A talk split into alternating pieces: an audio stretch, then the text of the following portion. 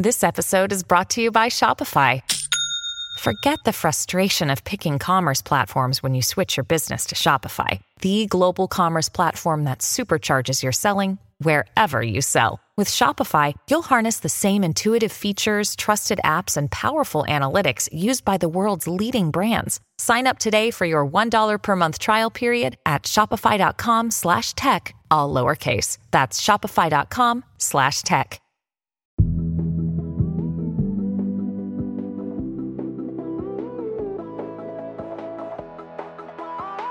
Is it just me or is anyone else super fucking annoyed with TikTok lately? Hi, I'm Rachel Hampton, and you're listening to I See Why Am I. In case you missed it, Slate's podcast about internet culture. Hello, hello, my beautiful little parasocial friends. Congratulations on making it through another week. Honestly, God bless all of us. I hope y'all have some enriching plans for this weekend, because me personally, I'm in the seventh ring of hell, moving apartments, because New York housing is, it is, it is what it is. So please send any good moving vibes y'all have for me and my roommate and poor Masha, the cat, who is going to be going through it this weekend. But this show's not about me or Masha. Well, it kind of is. It's definitely not about Masha, but it's kind of about me. But today's episode is definitely not about me, though it did start with one of those age-old questions that come to me late at night. And that question is, the internet's getting worse, right? Not not to be all like, back in my day, we walked uphill both ways in snow for four miles to get to school. But back in my day, when I searched for something, I was reasonably sure the answer would come up within the first few pages of search results. Or if I checked Instagram, I'd... I don't know, see photos of my friends. Or if I scroll through Twitter, I'd see tweets from the people I choose to follow. Or if some cool new company popped up, it wouldn't be immediately bought by Meta or Amazon and scrapped for parts. But that just is not true anymore. And so I lie in my bed at night thinking, why? And also, when will that car alarm stop? Thankfully, someone has an answer to the first question. And the answer is enshittification. Yes, you heard that correctly, enshittification. Journalist and science fiction author Cory Doctorow came up with the term in a recent piece that was published by Wired, appropriately called the enshittification of TikTok. In the piece, he describes how platforms entice users onto said platforms to then entice sellers onto these platforms to then screw both of these parties over to make money. And after a short break, Cory will be here with me to talk about that process of enshittification, what it looks like on platforms from Amazon to Google to Facebook, and whether or not enshittification is inevitable. Dick Van Dyke also makes a cameo, so you definitely don't want to miss this convo.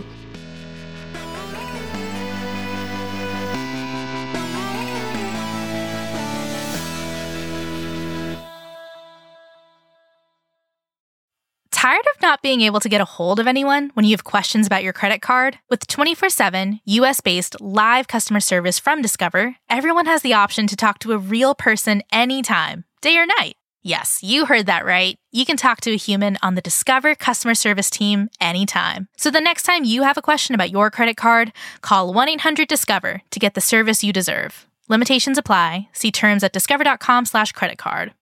When you need mealtime inspiration, it's worth shopping Kroger, where you'll find over thirty thousand mouthwatering choices that excite your inner foodie. And no matter what tasty choice you make, you'll enjoy our everyday low prices, plus extra ways to save, like digital coupons worth over six hundred dollars each week. You can also save up to one dollar off per gallon at the pump with fuel points. More savings and more inspiring flavors make shopping Kroger worth it every time. Kroger, fresh for everyone. Fuel restrictions apply.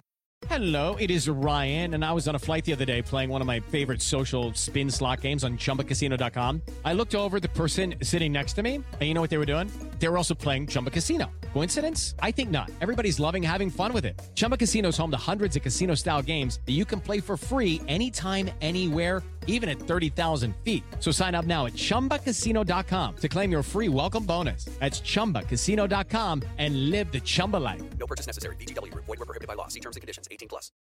And I'm back with Cory Doctorow, a journalist and co-author of the book Chokepoint Capitalism, How Big Tech and Big Content Captured Creative Labor Markets and How We Win Them Back. As I mentioned before the break, he also recently wrote a phenomenal piece for Wired with maybe one of the best headlines I've ever seen, The Enshittification of TikTok.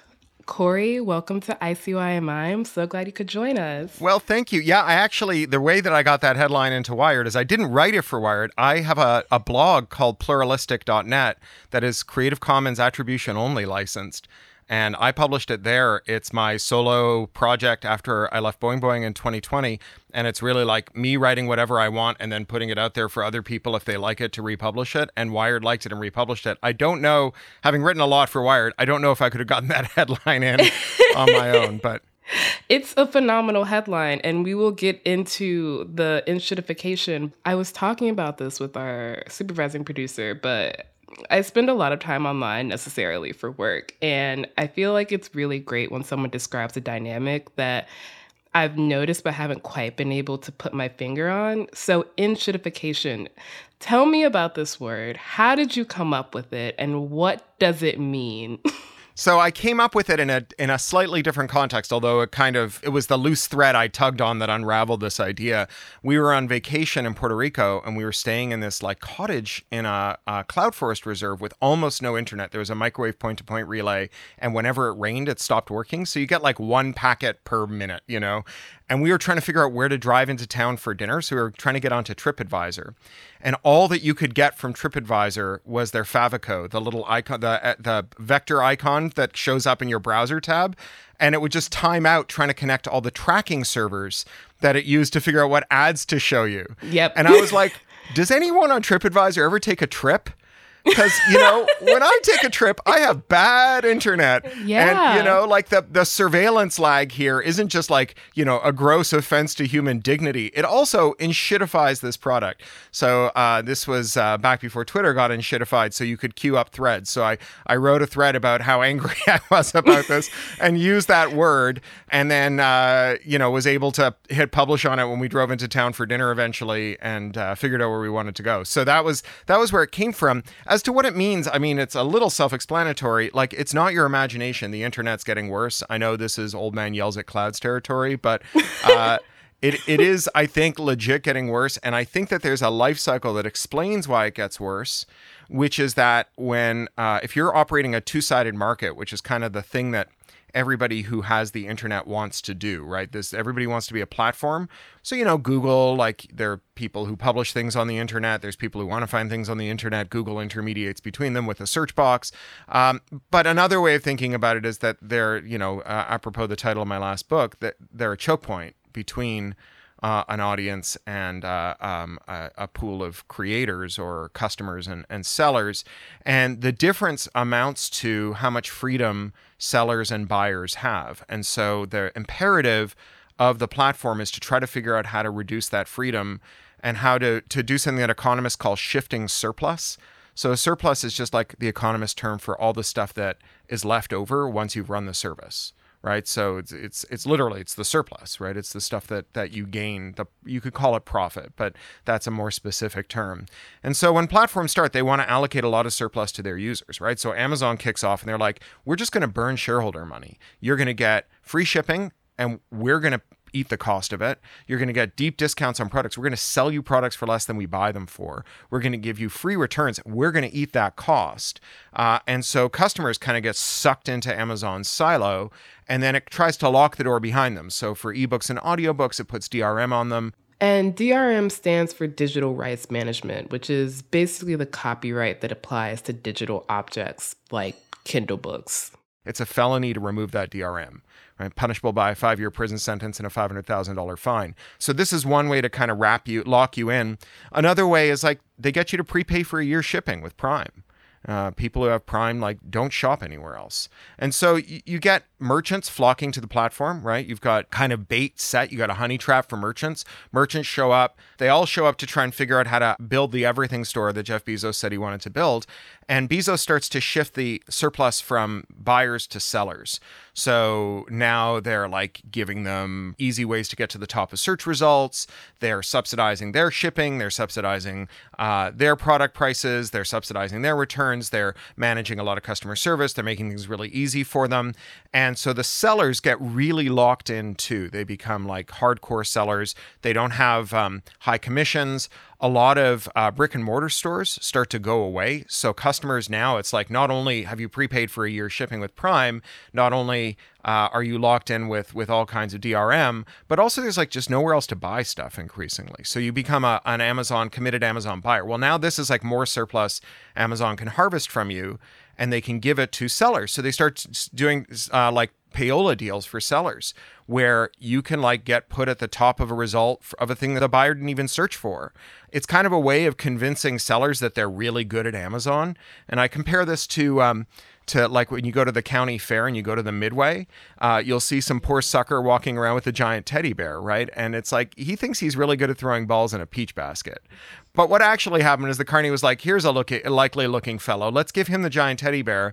So he either like didn't operate the thing that knocks the ball out of the bucket, or or he um he did one of those deals where it's like, well, you got one ball in, that gets you a keychain. But tell you what, play one more round, win another keychain. I'll let you trade it for the giant teddy bear. Either way, this guy thinks that he's like really good at throwing balls in peach baskets. And so he walks around all day with this increasingly ungainly giant teddy bear, convincing other people to spend five bucks on the on the thing. So, you know, just like every Londoner thinks that they're Warren Buffett because they had the incredible idea of living somewhere in nineteen seventy, and now their thirty thousand pound home is worth two million pounds, right? Mm-hmm. This guy thinks that he's like he's like the Louis Pasteur of throwing balls in a peach basket and, and telling everyone else that they should do it too. So now that the sellers are locked in, it's time for Amazon to shift the surplus to itself. So that's Amazon today. fifty percent of the first five pages of search results are ads. Of the remaining fifty percent, a significant fraction are things that um, Amazon has cloned from its top sellers. The ads that Amazon has, they're not really ads, they're payola. So what Amazon does is it charges merchants and makes them bid against each other to go to the top of the results when you're when you're shopping. And so it's not the thing you search for. If you search for for cat beds, you find dog houses, right? You find like it's just it's just random crap that Amazon is sticking in there. Now that's not good for you, it's not good for sellers. Amazon makes thirty-one billion dollars a year making sellers pay to be the result when you search for them, right? To stop you from finding them, right? It pits the sellers against each other. And so, you know, now we're in like terminal stage and shitification. And what Amazon's kind of like ideal state is to ride the edge right between being so enshittified that no one will use it anymore and being just not enshittified enough that everyone continues to use it. And that way, all of the available surplus can be harvested for Amazon shareholders. And then it's just, it's very hard to de-enshittify yourself. So this is kind of where Twitter and Facebook are right now. You can see them having gone through exactly the same path. And now Facebook is just a cesspit. And Twitter is headed that way. You know, as I wrote in the article, I have half a million Twitter followers. Um, the day they turned on Twitter Blue and said, for eight dollars, we'll rocket you to the top of your your uh, followers' mentions. You know, the the unsaid corollary of that is, if you don't pay us eight dollars, you're going to the bottom. And I went from writing threads that had one hundred thousand reads to writing threads that had five hundred reads just overnight. And I gave them eight bucks. And the article we're talking about now, which started as a Twitter thread, has had a million reads. And so that's what the eight dollars got me, right? They are they are charging me to reach the people who want who want to hear from me. And that's not good for them. It's not good for me, but it is good for Twitter shareholders. It's good for that guy whose name I can never remember who made the cars and the stupid tunnels. Elon Musk. That guy, whatever. It's not. It can't be a real name. It's not a name worth remembering. I can tell you right now. Apartheid Clyde is my favorite name yeah. for him. I think Apartheid Emerald Mine Space Karen is pretty good though. That one is also really good. It's a bit. It's a bit wordy.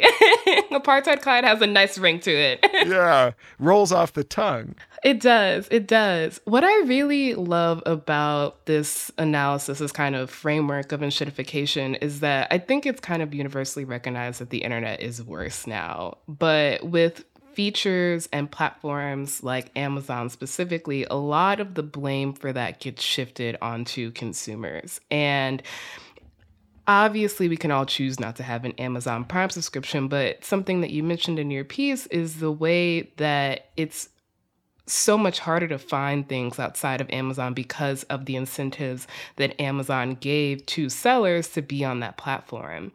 Um, I'm going to read the lead of your piece, which is phenomenal. It goes, here's how platforms die. First, they are good to their users. Then they abuse their users to make things better for their business customers.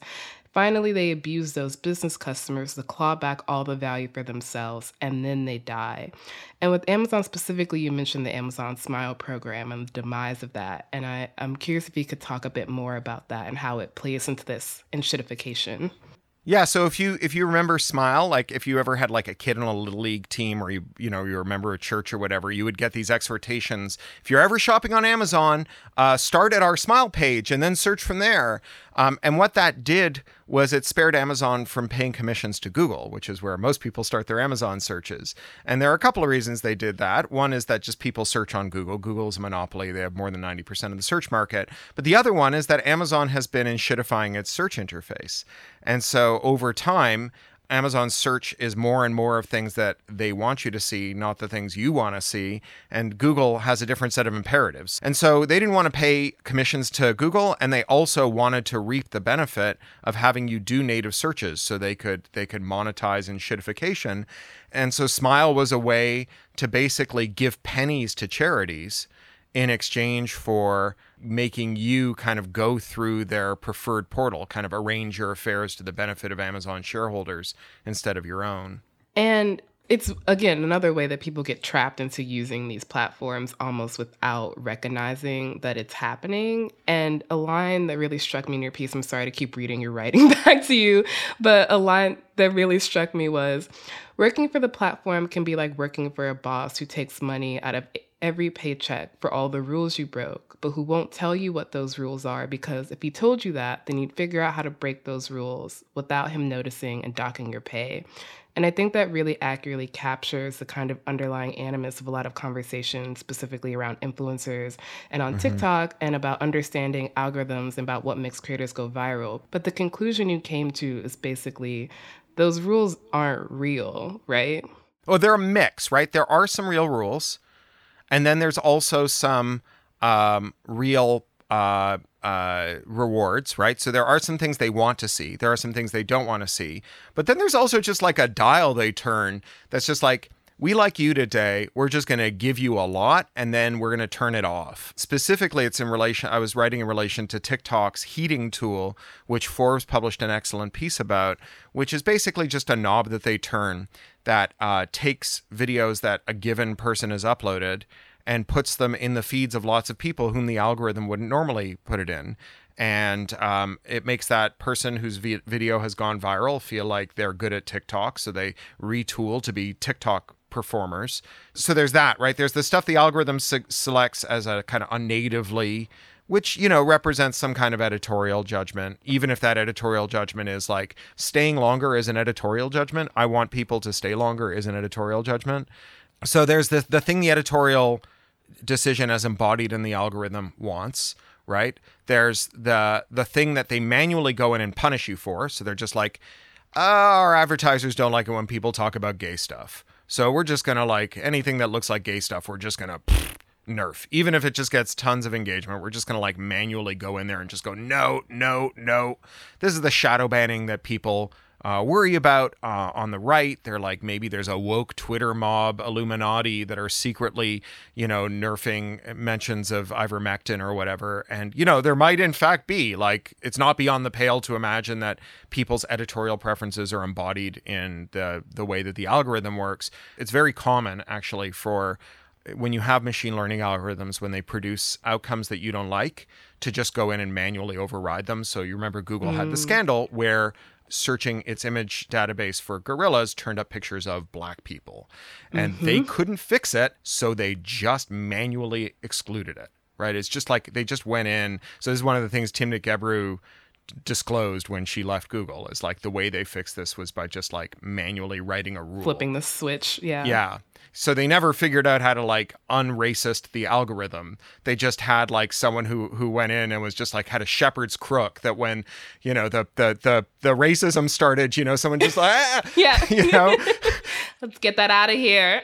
Yeah. It's like, you know, grandpa's great, but when he starts talking about the war, you got to get him just, away from the Thanksgiving table. Let's get him out the room. Let's yeah. move on to another topic. Take him outside for a beer and get him talking about ball games or something. Mm-hmm. Yeah. You know, I, I, this reminds me, I'm sorry, this is a terrible tangent, but one of the last things I did before lockdown was I went and saw Bernie Sanders, and he, he, his warm-up acts were just this incredible string of like, it was, it was Public Enemy, and then it was Patrice Cullors, but then it was Dick Van Dyke, who was confused and thought he was the last guy who was going to introduce him. And Dick Van Dyke's okay, he's a comrade and all, but like he, um, he was like, he was like vamping because he thought Sanders was late. And so he was like, how about nuclear bombs? Like, I'm against them, but we probably did have to drop them on Japan. What do you think, folks? And everyone in the audience was like, what? Um, this is not so, what we signed up for. Yeah. So like, you know, you got to have a shepherd's crook, right? You can, you can teach yeah. Dick Van Dyke to say all the right things, but, but as soon as he starts talking about nukes, mm-hmm. someone's got to run out and say, start Dick, playing the Dick. playoff music. Yeah, Bernie's got something really important to tell you backstage right now. Don't tell that story. Well, on that note, I think we're going to take a quick break. And when we get back, Cory and I will keep talking about those hard and soft rules around these platforms' algorithms and why these regulations are so important to a good and fun internet. In two thousand seven, T V network C B S dropped forty kids in the middle of the New Mexico desert as part of a brand new reality show. These kids would have to build their own society from scratch. And if this sounds like Lord of the Flies to you, well, it was meant to. We were on this mission together, and we were going to prove to the world that we could make a better society than adults could. I'm Josh Gwynn, and I want to know what this wild T V experiment was really about. Split Screen, Kid Nation, a six-part podcast from C B C. Available now. Hi, this is Dahlia Lithwick, host of Slate's legal podcast, Amicus. If you're listening to this show, you might be interested in Amicus's live show that we're hosting in Washington, D C on Tuesday, May the fourteenth. My colleague, Mark Joseph Stern, and I will be talking to some amazing guests, including Sherilyn Ifill and a sitting state Supreme Court justice, all about how originalism, a relatively recently invented way of interpreting the Constitution, has taken over the Supreme Court and radically reshaped the law. It's been doctrinal rocket fuel for the conservative legal movement and facilitated the rolling back of abortion rights, the expansion of gun rights, and the obliteration of the separation of church and state. And as another wildly consequential Supreme Court term careers to its end, the court's originalists are on a tear. But there's something you can do about it, and we hope you'll join us in D C on May fourteenth to explore the possible pathways out of the current situation. Go to slate.com slash amicus live for tickets.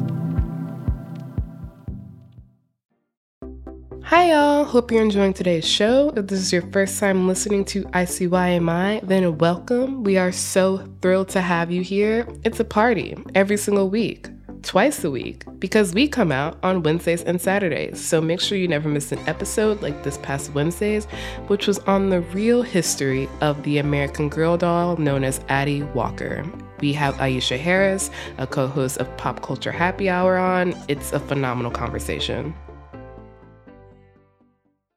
And we're back. As you were saying before the break, Cory, it's not that there aren't rules to these algorithms, it's that the rules aren't necessarily super transparent, and they kind of change at the whim of the platforms, right? So there are things the algorithm doesn't want. There's things the algorithm does want. And then there's the things that where they just go in and they're like, this is what we want.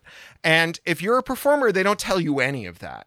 right? Because content moderation is the only information security domain in which we say security through obscurity is valid, right? Where like, if, if you know the rules, then the rules stop working. Everywhere else, like, you know, if you ever have someone who's like, well, I've developed this new cryptography system, but I can't tell you how it would work, you know, run in the other direction as fast yeah. as you can. This lock is amazing, but if I told you how it worked, uh, burglars would figure it out. There's actually a name for this. The N S A has a name for this doctrine. It's called NOBUS, which stands for No One But Us Is Smart Enough to Figure This Out. Oh. And this is, this is the doctrine under which they hoard vulnerabilities in commonly used operating systems and software packages so they can weaponize them. And then there was the Vault seven and Vault eight leaks that leaked a bunch of these. And we were able to go and look at the rate at which they were independently rediscovered and weaponized by other state actors and criminals. And it's about one in five per year. So like twenty percent per year. So NOBUS yeah. is bullshit. Yeah, right? It basically doesn't work. yeah.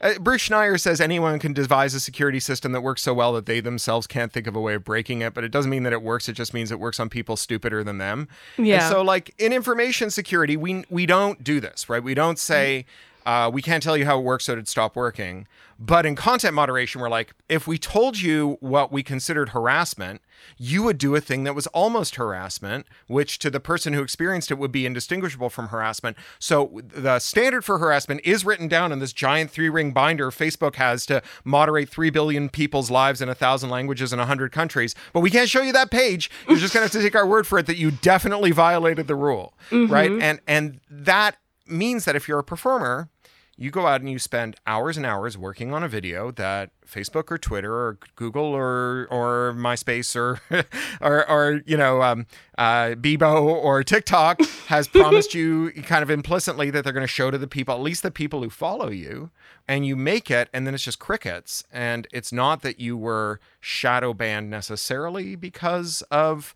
what you said, although that's sometimes the case, right? Sometimes it's like, oh, there was just a gay word in there. And so yeah. this is why you have people who talk about le dollar sign bean instead of mm-hmm. lesbian, because yes. in their subtitles, they spell it L E dollar sign bean.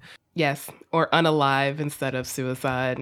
There's a brilliant Gen Z uh, first page of Harry Potter floating around the meme verse, if you can find it. And uh, that's just using these colloquialisms that yeah. are t- basically trying to escape TikTok censorship. So the first chapter is called The Boy Who Wasn't Unalive. So yeah, so they, you know, that the, the, they won't tell you what it is. And so you have to do what I call plat, uh, platform Kremlinology, right? You go on these message boards for, for online performers. I don't like the word influencer, but like, you know, people who are creative and yeah. who are making work for an audience that wants to see the work. And it's just full of people like trading trips. They're like, it's like they're whispering like their abusive dad is in the next room and telling everyone else like what not to say to set him off, because they're, and it's just theories, right? Because dad won't tell you why he's angry. He's just gonna, he, he, you know what you did, right?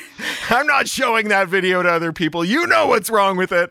So, you know, that that platform Kremlinology is, it's part of enshittification. It's also part of, so like it's part of enshittification in lots of ways. One is, you want to shift surplus from performers to advertisers, so uh, and from audiences to advertisers. So advertisers don't want an ad to run against stuff that has um, some sexual connotation or that is controversial or political or upsetting or sad. And so audiences want to see the video. You you want to show them the video.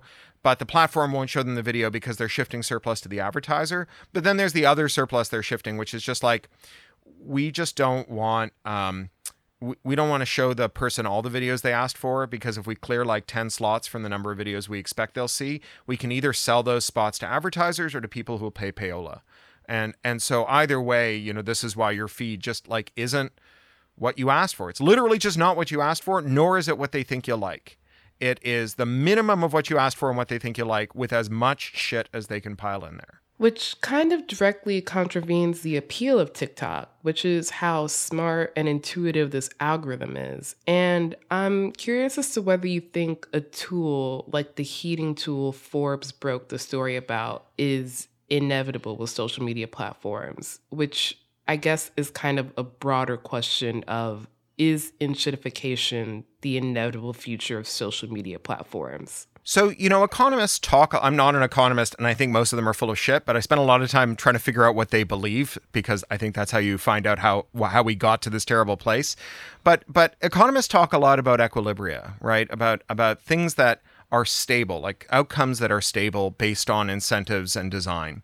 And so there is um, an equilibrium that you would expect to emerge in terms of how much surplus non-shareholder actors were allowed to retain in a platform that is based on how easy it is for those actors to leave. So if it's easy for you as an audience member to go somewhere else and remain connected to the people who you want to hear from, whether those are your friends or the performers you subscribe to, then there's a limit to how badly they can treat you. So that's one thing, right? If it's easier to leave, then they will be disciplined by the fear of defection. That's also true of business customers. I think that the other thing that disciplines firms is regulation.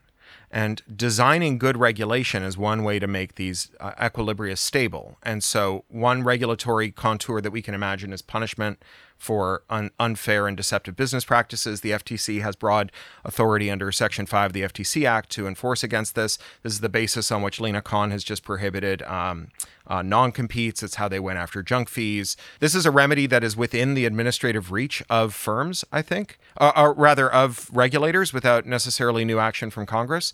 It's also highly administratable. So figuring out whether a company is violating net neutrality is really hard. But when someone leaves the platform, do their listeners find out where they've gone to is a thing that you can test, and it's a binary, right? It's off or on. It's also easy to comply with. And so in terms of like, is this inevitable? Firms are paperclip maximizing colony organisms that treat human beings as inconvenient gut flora. And companies are going to act the way companies act. And that will be constrained by competition and regulation. And if we neither promote competition, right, if we allow firms to eat all of their competitors by merging with them, you know, if Microsoft can buy Activision, if we allow them to capture their regulators, which they inevitably do when there's five companies in a sector, they can all agree on what their policy is going to be. If there's one hundred companies in a sector, they're not even going to agree on how to cater their annual meeting. Mm. But when there's five, they all sing from the same playbook. They all know each other. They all worked their way up through the ranks at different firms with each other. And so um, they will neither be constrained by competition nor by regulation. And, you know, even if you're a libertarian who wants small government, and I think anyone who lived through nine eleven and the surveillance that came to the internet after that has to be at least a little suspicious of big government, then you should want this too. Because governments have to be bigger than the companies they discipline. A regulator has to be more powerful than the thing they regulate. And so if you want small government, you need smaller companies.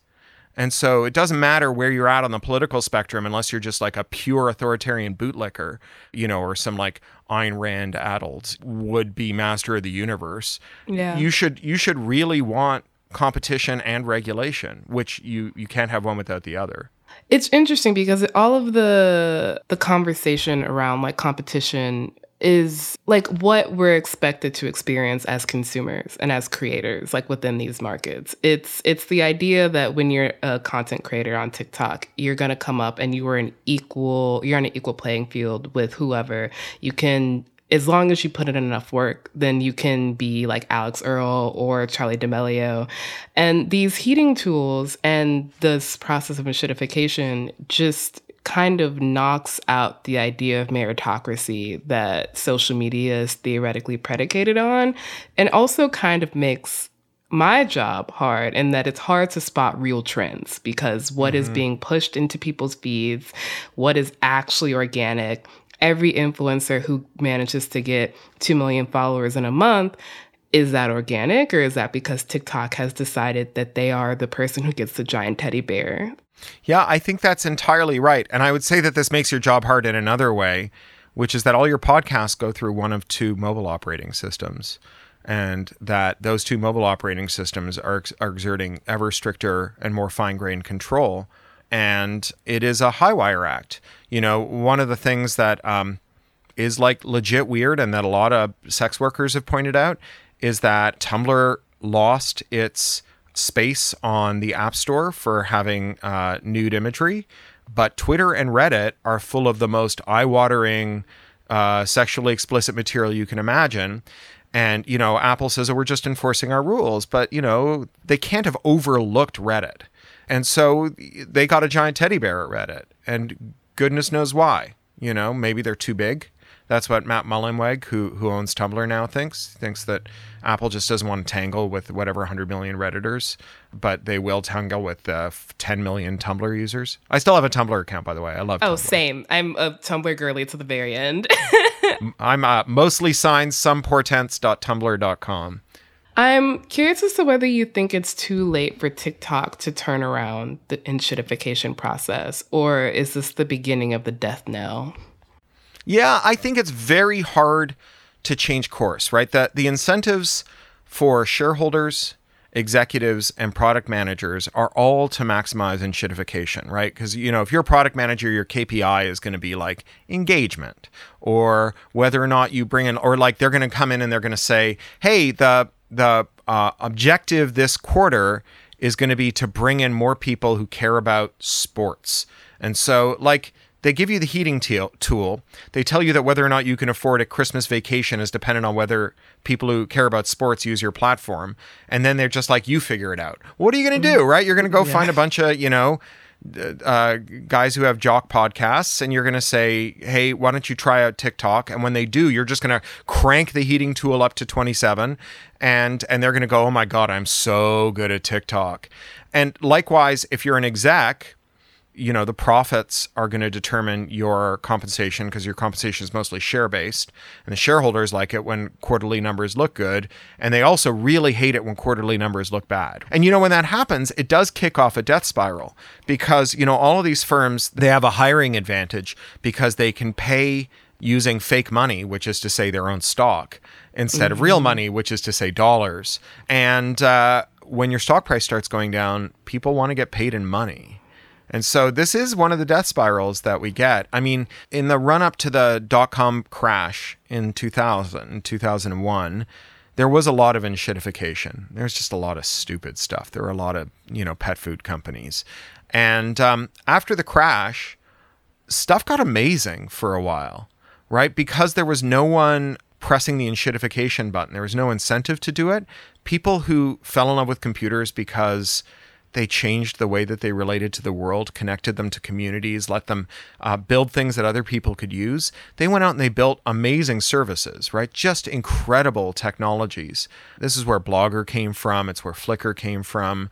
And, and you know, Yahoo and, and Google bought them all and, and, you know, and shitified them.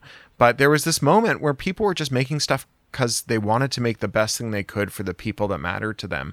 It was a wild time. And maybe, you know, that is the silver lining here. You know, when life gives you SARS, you make sarsaparilla. And maybe we're going to get from these these awful, just, you know, brutal, uncaring layoffs, maybe we'll get some technology for people. Mm, mm. That is perhaps the most optimistic note I think we've ended on on I See Why Am I in a while. So thank you so All much right, for thank joining you. me. It was my pleasure. Thank you.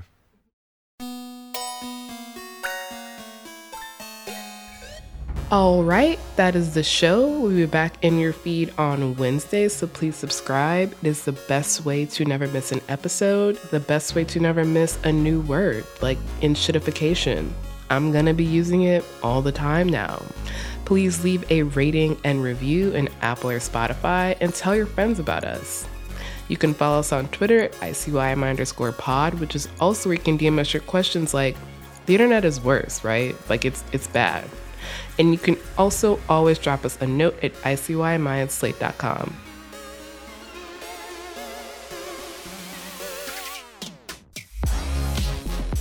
I C Y M I is produced by Daniel Schrader and me, Rachel Hampton, with special thanks to Sierra Spragley-Ricks. Daisy Rosario is our senior supervising producer, and Alicia Montgomery is Slate's V P of audio. See you online or at a Bernie Sanders rally. With everything you have on your plate, earning your degree online seems impossible. But at Grand Canyon University, we specialize in helping you fit a master's degree in business into your busy day. Your graduation team, led by your own G C U counselor, provides you with the personal support you need to succeed. Achieve your goals with a plan and team behind you. Find your purpose at Grand Canyon University. Visit G C U dot e d u.